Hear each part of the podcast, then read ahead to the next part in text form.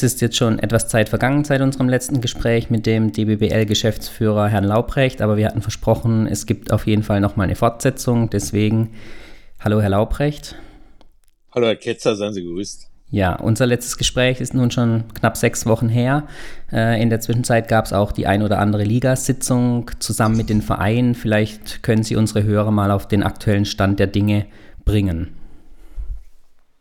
Ja, es ist so, dass in der äh, Zeit natürlich in den letzten sechs Wochen viel passiert ist. Zum Teil sind Sachen noch nicht ausgegoren, deswegen konnten sie auch bisher nicht kommuniziert werden. Ähm, in den äh, Ligensitzungen wurde natürlich hauptsächlich darüber gesprochen, inwieweit äh, eine Aufstockung einer Liga von 12 auf 14 äh, Vereinen äh, sinnvoll ist oder, oder machbar ist. Auf der anderen Seite natürlich, wann der Saisonbeginn ist und natürlich die alltäglichen Probleme, die gerade die Corona-Zeit mit sich bringt, ähm, wie man da als Verein vielleicht am besten durch diese äh, Problemzeit kommt. Hm. Jetzt hatten Sie es eben schon angesprochen, die Vereine hatten ja Lizenzanträge für die erste Liga, alle auch fristgerecht eingereicht. Ähm, 14 Stück waren es an der Zahl, neben den zwölf Erstligisten waren es eben auch Braunschweig und die Bergischen Löwen ein Großteil der Vorarbeiten oder der Arbeiten für diese Lizenzanträge ist natürlich auch vor dieser Corona-Krise dann entstanden. Ähm, wie sahen die Lizenzanträge jetzt dann tatsächlich aus ähm, und wie, inwieweit wurde dieser Faktor dieser Krise da auch schon mit berücksichtigt? Mhm. Ähm, wir haben ja dadurch, dass wir ein Lizenzstatut haben, wo entsprechend die Grundvoraussetzungen für die äh, Vergabe einer Lizenz auch mit geregelt sind, ähm, haben wir natürlich äh, da schon eine, äh, eine Voraussetzung geschaffen, um eine Lizenz zu erhalten. Ähm, Hauptgrund äh, ist natürlich erstmal die sportliche Qualifizierung. Und die sportliche Qualifizierung sah ja so aus, dass die äh, Saison abgebrochen worden ist und damit wurde ja entschieden, dass es keine Aufsteiger und keine Absteiger gibt, mhm. sondern die Saison quasi genau so wieder startet wie in der letzten Saison auch. Mit dem Ergebnis natürlich, dass wir dann zwölf Mannschaften hatten, die die sportliche Qualifikation hatten. Mhm. Und äh, alle zwölf Teams haben sich auch für eine Lizenz entsprechend beworben. Und äh, jede äh, der entsprechenden Erstligisten von der letzten Saison haben auch bisher äh, die Saison, äh, die Lizenz erhalten, äh, teilweise halt mit aufschiebender Bedingung. Das heißt, es müssen noch gewisse Dinge nachgereicht werden. Und ähm, das ist eine klare Transparenz, äh, aber natürlich auch eine extrem gute Nachricht, ja, weil wenn man überlegt, dass sich in verschiedenen anders, anderen Bundesligisten ähm, dort die Erstligavereine wegbrechen, äh, können wir tatsächlich vom großen Glück reden, dass der nächste Saison auf alle Fälle mal mindestens mit zwölf Mannschaften, also mit einer vollen Ligenstärke agieren werden. Das spricht ja schon äh, für den Damenbasketball und natürlich auch für die Zukunft. Hm. Jetzt hatten Sie es angesprochen, volle Liegenstärke, zwölf Vereine. Was waren dann die ausschlaggebenden Faktoren, sich gegen eine Aufstockung, ähm, um zwei weitere Vereine dann ähm, ja, auszusprechen? Mhm. Also das ist äh, eher so, diese Aufstockung der Ligen äh, gibt es ja immer wieder die Diskussion schon seit Jahren. Bisher wurde das halt äh, entsprechend ähm, nicht berücksichtigt und auch nicht gewünscht, weil wir natürlich jetzt gucken müssen, dass wir erstmal mit diesen zwölf Teams eine starke und gute äh, Erstliga-Formation äh, für die Zukunft bekommen können. Mhm. So ist das auch äh, gewollt.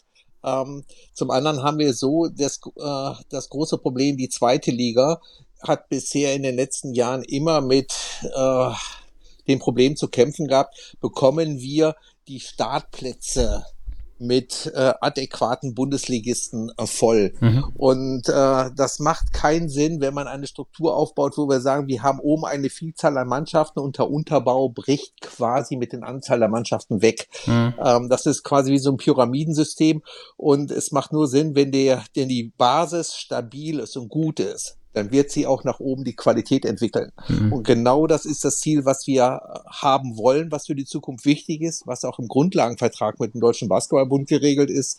Und äh, das ist etwas, äh, wofür ich auch stehe, wofür ich auch kämpfe. Und so äh, macht das schon Sinn, dass wir sagen, äh, auf der einen Seite gucken wir, dass wir die Basis und die Liegenstärke in der zweiten Liga stabilisieren, erhöhen, festigen mhm. mit guter Qualität, um dann nach oben den Spitzensport weiterzuentwickeln. Mhm. Jetzt hatten wir vor kurzem auch ein Gespräch mit einem Zweitligisten, der noch von einem schwebenden Verfahren gesprochen hat, was deren Ambitionen um die erste Liga betrifft. Ähm, können Sie da schon mehr dazu sagen? Ich glaube, die Hörer wissen, es geht um die Bergischen Löwen. Ähm, können Sie da schon weitere Punkte nennen? Hm.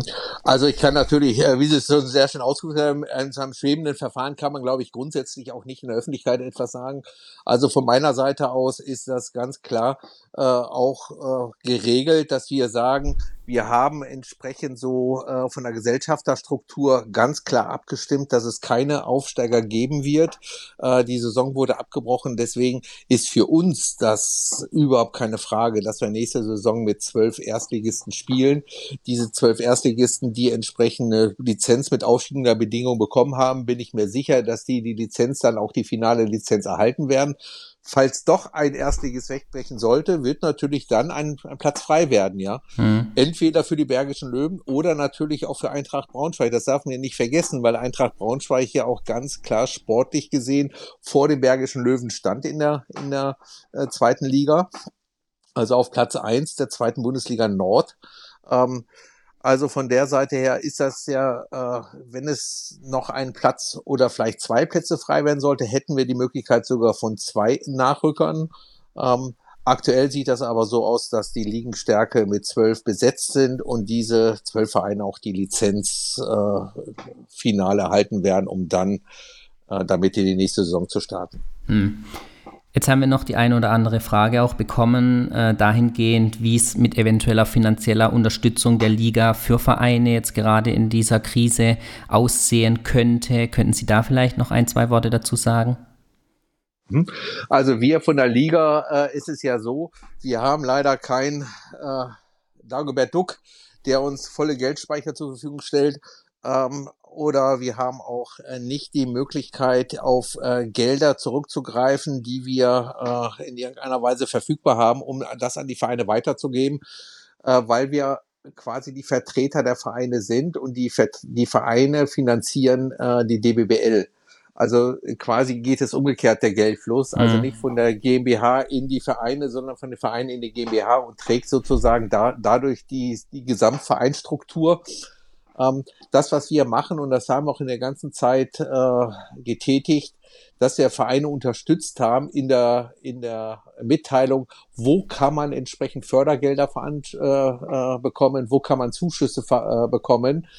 Ähm, und äh, wir, die DBBL GmbH, ist zum Beispiel im Verbund von einer Vielzahl von Bundesligisten, ob das Volleyball ist, Tischtennis, Handball, ähm, mit denen wir uns mit den Geschäftsführern ständig austauschen, um zu schauen, wie kann man in der aktuellen Zeit vielleicht noch zusätzliche Fördergelder bekommen, wie kann man noch Tipps sich gegenseitig austauschen und das geben wir dann immer an direkten Mehrwert an die Vereine weiter. Hm. Aber eine, eine, eine finanzielle Ausschüttung ist überhaupt nicht möglich. Hm.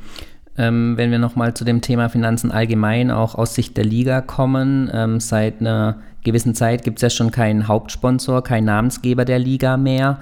Ähm, wie gestaltet sich da aktuell die Suche? Und da war auch die Frage, weiß ich nicht, ob Sie das nennen können, um welche Summen gerade bei dem Namenssponsoring der Liga äh, spricht man denn da?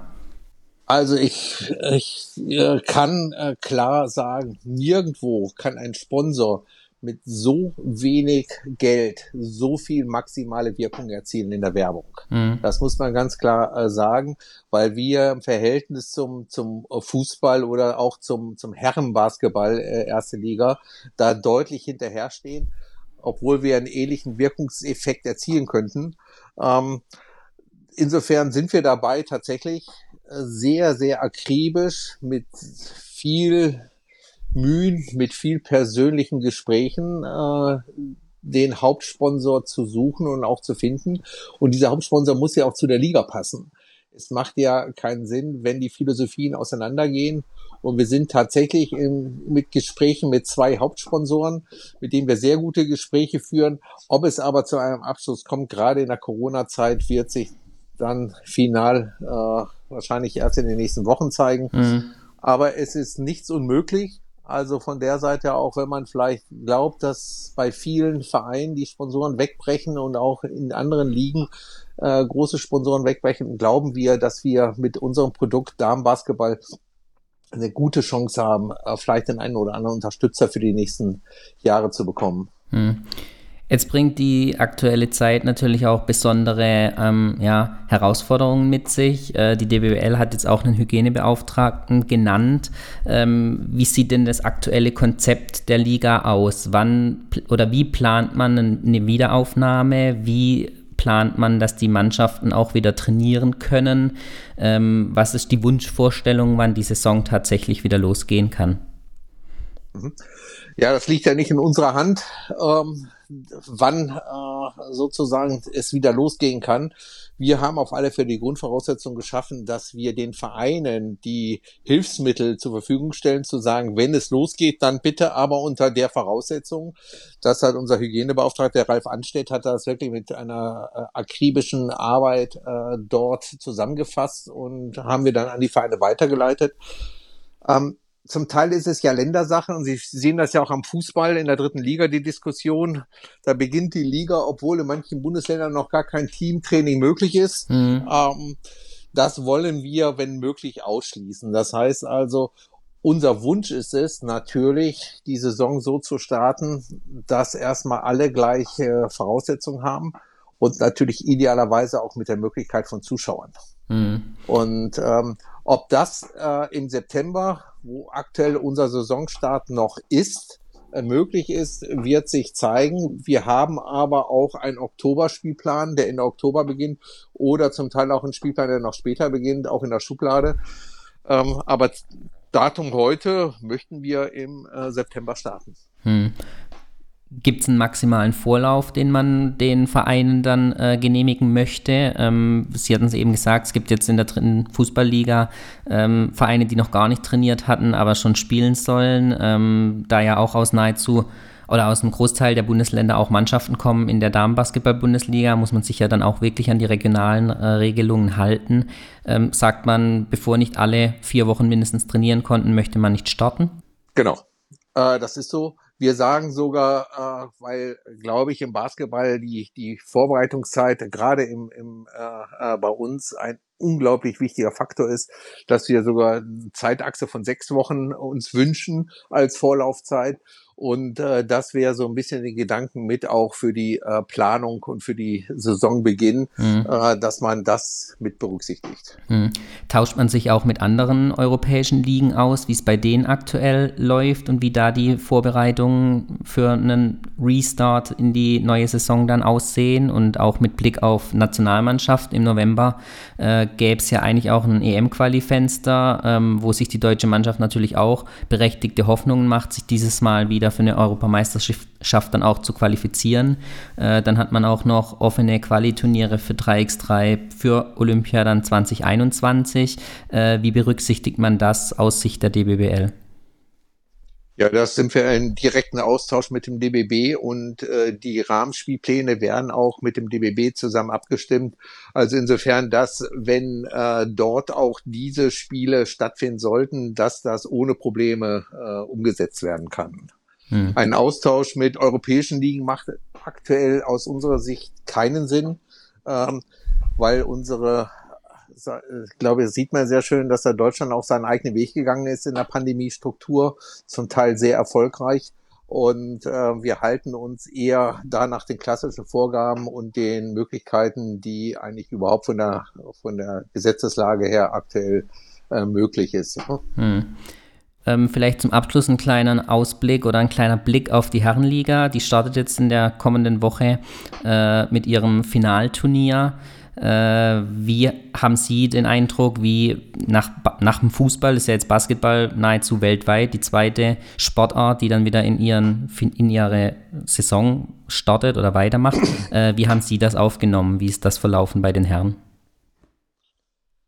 Das ist äh, man muss einfach sagen, ich bin äußerst äh, begeistert äh, dass wir Basketball nochmal in den Medien haben werden, äh, dass Basketball wahrscheinlich eine unglaublich große Aufmerksamkeit bekommen wird, ähm, dadurch, dass die äh, BBL dort die, den Meister ausspielt.